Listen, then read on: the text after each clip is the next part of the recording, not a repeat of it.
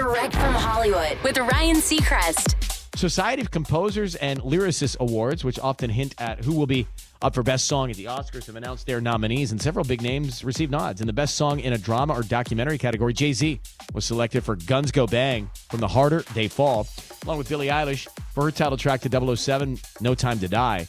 And for Best Song in Musical or Comedy, Ariana Grande was honored for Just Look Up from Don't Look Up.